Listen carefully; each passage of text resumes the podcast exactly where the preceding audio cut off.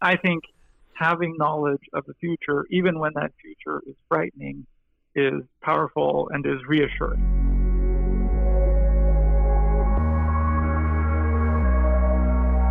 Welcome to Science Town, a podcast about the most unique research community on the planet.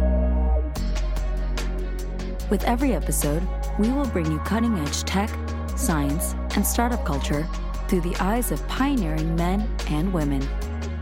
Their journeys cross disciplines and cross borders in the pursuit of world changing science.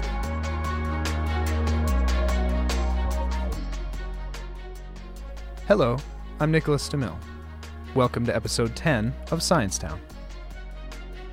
The SARS CoV 2 virus has transited the globe, causing both disruption and calls to action for scientists and the institutions they work in.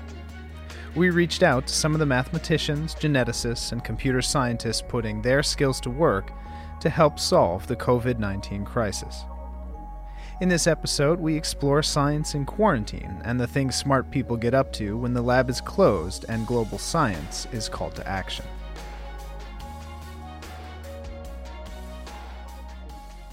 I study things like uh, water waves, right? And you know, water waves, the, the, wave is made up of lots of tiny molecules, and of course, we can't uh, model every one of these individual molecules, and they're all moving with you know, random motions. But we can predict very accurately the motion of the whole wave.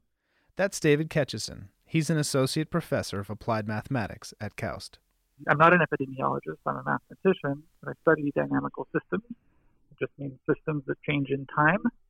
Right? And we describe these systems through differential equations. It's similar in epidemiology. We can't predict you know, the actions of individual people, but in a large population, we can accurately predict the overall spread.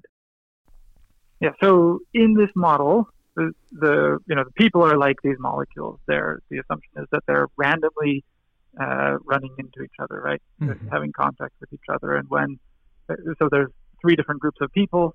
There are the susceptible people who haven't got the disease yet but could. There's the infected people who have it and can pass it to others. And there's recovered, which is people who have already had the disease and are now immune to it. Mm-hmm. Right? Yeah, so this is the very simplest of what are called uh, compartmentalized epidemiological models, right? Because it puts three people into three different compartments. Mm-hmm. And there are more complicated models, right, where you might be sick but not infectious yet, or quarantined, or things like that. Um, so this is the simplest, but uh, it's already uh, powerful enough to predict um, in in general terms what is happening right now and to predict it fairly accurately. Right. Uh, so there are two important parameters in this model. Right? Uh, one, and this is how you can characterize any exponentially growing uh, trend, is the doubling time. How long does it take, you know, to go from X number of infected people to 2X? For the coronavirus, it seems to be around three or four days. Okay. And the other important uh, parameter is the basic reproduction number, which just means, uh, on average, for each person that catches this, how many other people do they pass it to? Mm-hmm. And that's just a function of how many people uh, one individual tends to come in contact with. Right? Because initially, almost everyone is susceptible, so anyone they come in close contact with, uh, they'll transmit the disease to them. Mm-hmm. Uh, yeah, and uh, there are widely ranging estimates for that, but uh, in the absence of the extreme measures that we're taking to slow it down now, that number was estimated to be around three.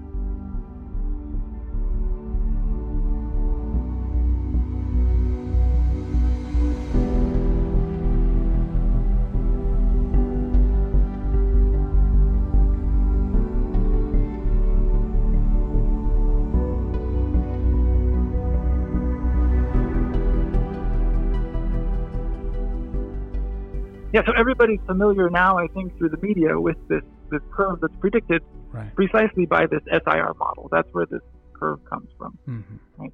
How is understanding uh, the changes in those three populations going to help us uh, in the coming months? I think having knowledge of the future, even when that future is frightening, uh, is powerful and is reassuring. Right? It can yeah. the unknown is the most fearful thing of all. Um, so, and and in this case, what's coming is something that would be hard to anticipate, right? Because, like I said, we don't have a lot of experience with exponential growth. Right? We're seeing that the you know there's there's um, more than twice as many you know cases now as there were a week, a week ago, and next week there will be more than twice as many as there are now. Right. right? That's just something that comes as a surprise to us in general because we're used to you know more gradually more gradual trends. Um, so first there's that right just the the sort of um, mental reassurance that comes from having some idea of what to expect in the future. Right. Uh, and I think that's important on an individual level. But for the level of you know communities and nations, right, and the world as a whole, uh, why this is important is because uh, with it, with something that grows exponentially, by the time it seems important, it's too late to do right. much about it. Yeah. Yeah. You have to act uh, while it still seems unimportant. Because, and, and to do that, to have the motivation, right, the political will to do that, you have to know uh, with you know high certainty that it's going to become extremely important very soon. David, thank you for for joining us, and um, you you and your family stay safe. Thank you. You too. Thank you. Take care.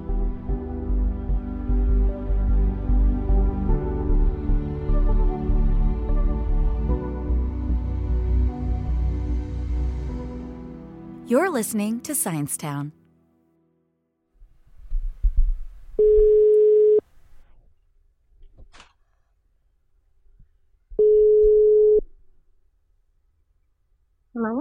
Hi, Xiangliang. Hi, this is Xiangliang. Hi. How are you doing? Good. I'm speaking with Xiangliang Zhang. She's an associate professor of computer science at KAUST. Zhang is trying to understand changes and how people around the world feel during these highly uncertain times using analysis of social media. So actually, uh, I had this idea um, since I think several weeks ago, and um, I was wondering how can I use what I, I am doing in my field to help people uh, in this very uh, special uh, crisis. What what field and, what field are you in? Just so, just so people know. Yeah, I am. I work on machine learning and artificial intelligence. Right. Yeah. So uh, I'm not working on the medical or biology or other fields, so I work a lot on using machine learning to process uh, the text. Ah, text, for example, we can have uh, tweets people posted on Twitter, and we can have uh, some other information from social media. Hmm. So, in, among these uh, very, as I said, very uh, special crisis we, we are facing now, so people may share how they feel uh, on social media platforms. Yeah. So I feel probably anxious, and I believe many people have the similar feeling. So I want to help all the people understand how the other people are feeling. You are not alone. So um, do some sentiment analysis, emotion analysis on the Twitter uh, platform. Mm-hmm. So the, the general picture is we get the tweets um, from everywhere. People are talking about coronavirus, or they use this hashtag like um, COVID-19, or they use hashtag like coronavirus. And we do collection of these tweets and based on what we have in our uh, in our research field, because we did a lot of this kind of study before, and we can try to understand the people's um, emotions. Could this also be used for you to understand uh, or track um, misinformation, for instance? Like, is that any a parameter that you're you're looking at? Actually, we had this. So I, I actually I, I wrote a proposal in the very beginning. I had several directions. One is I want to use uh, tweets to predict the outbreak. Okay. So yeah, because I, I, I heard from some of my friends like last month. Uh, for example, a doctor in Egypt was trying to share what he observed in Egypt. saying there are many people having these symptoms, and but we have no uh, test and we don't know how to confirm. And so we probably can get some information like this, and then trying to predict in which area uh, people are having symptoms, but people probably not aware of this. Thank you so much. Yeah. Okay, Thank care. you. You too. Take care. Bye. Bye bye.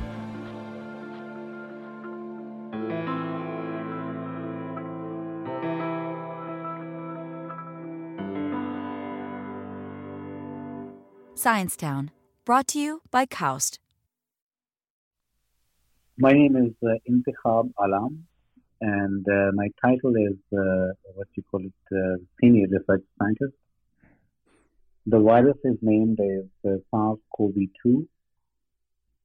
So what we see is there were only 10 genes in this particular virus. So technically, we thought we could dwell into and find out what could we understand based on this sequence of the genome? And uh, then we were trying to see, for example, comparing it with what we know today. For example, say there are um, about 20 other reference genomes from similar coronaviruses, not necessarily only for human, but they are from some other, what you call it, uh, uh, Right. These include some animals and some bats and Yeah, other things. bats. Yeah.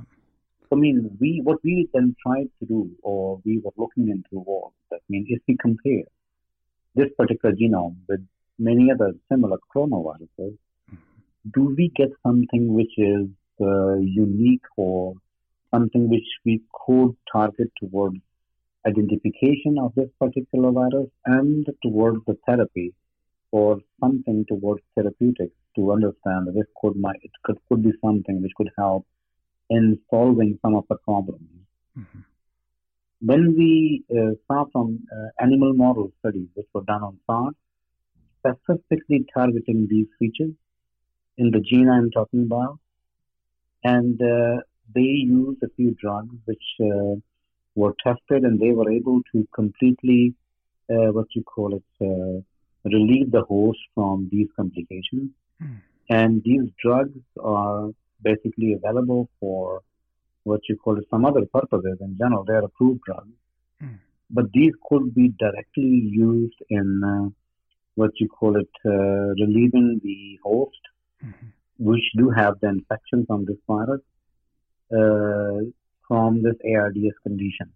Well, give me the universe uh, as we know it for coronaviruses. Uh, Would there potentially be thousands of, of variants? And, and depending on um, the number of variants, uh, what makes them different from, say, SARS to a, a COVID? What, how, how do we Okay. how do we identify Okay. them as different? Right. So, I mean, uh, when I said variant, what I meant was other members of the same family of coronaviruses, which Mhm. are what you call it uh, quite different, but, but they have is a set of genes which defines the core genome, that, they, that these genes are present in all of those coronaviruses. But within those, some genes are slightly more variant. For example, one of the genes which we found was considered as a core gene in all coronaviruses, but its uh, nucleic acid sequence is uh, different than any other group which is present in this particular family of coronaviruses. And this subgroup, which, for example, shows this particular cluster, shares this sequence only with the SARS virus Hmm. the SARS-CoV-1 we call it.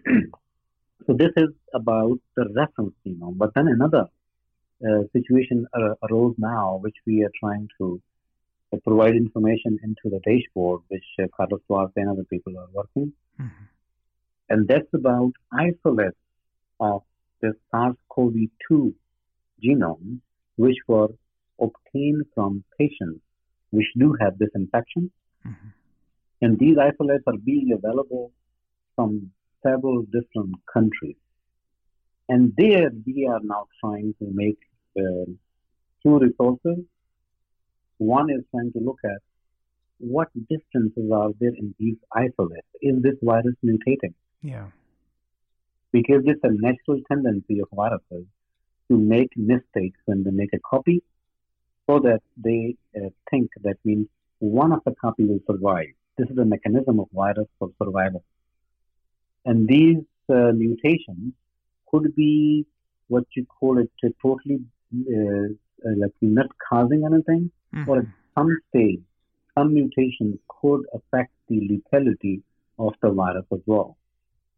I see. So, so someone in Wuhan and Seattle and in Milan may have a slightly different, genetically different uh, form of this virus, but essentially yes. the differences between them don't mean that it's more lethal in Milan necessarily than it is in, in For the moment, yes. For yeah. the moment. The, the results which we are seeing now, we can at least use this to identify that when this sort of mutation appeared for the first time, and what populations do have this mutation, so it can be traced back to the original mutated virus.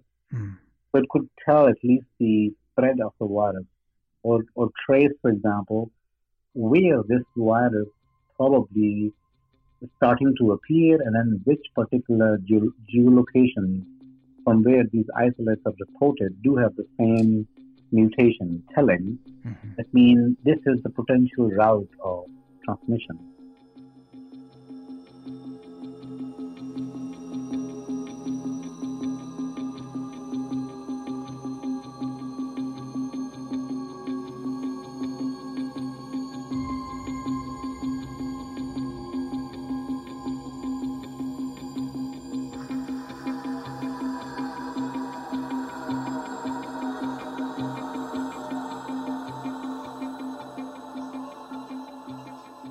In general is the mechanism then for uh, attacking this virus? Um, is it surrounding it? Is it invading it? Uh, how are, are you going about uh, attacking it? I mean, there are two major, uh, what you call aspects.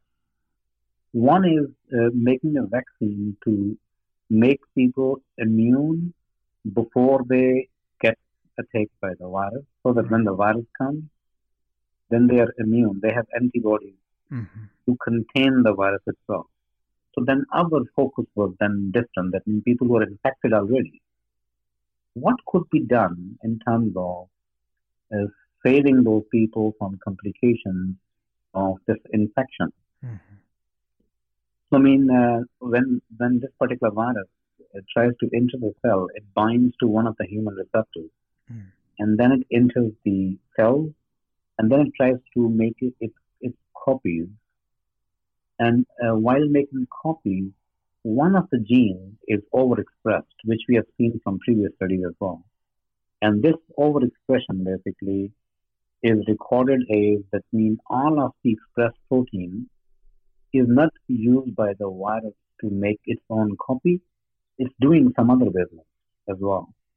And this some other business technically is triggering a cytokine storm, right. which can lead to edema in lungs and then uh, uh, acute respiratory distress syndrome, which becomes the leading cause of a death.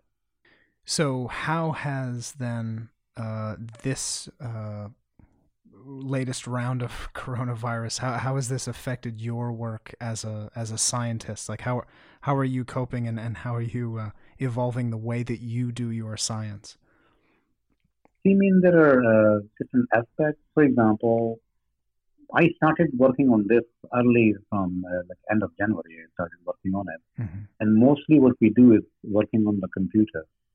So in terms of lab work, it's affecting other people, but I mean, technically, I'm spending more time analyzing this data.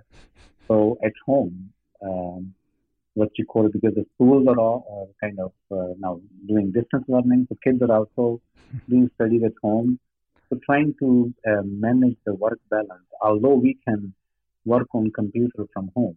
Yeah. So it's not uh, what you call it affecting in that sense that we cannot work. We could work still, but in managing this work-life balance with uh, what you call it distance learning of school for kids and alongside trying to distinguish when should I stop working and when should I work basically? It is just Exactly. like together. So we're confined to a small place.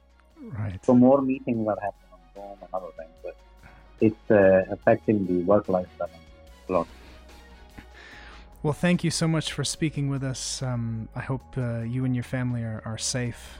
Yeah. Thank you so much. Thank you. also stay safe and then hopefully we get through this problem as soon as possible. Thanks to everyone that took part in this episode. Science Town is produced by Mark Bose and Alex Arias. I'm Nicholas DeMille. Until next time, thanks for listening.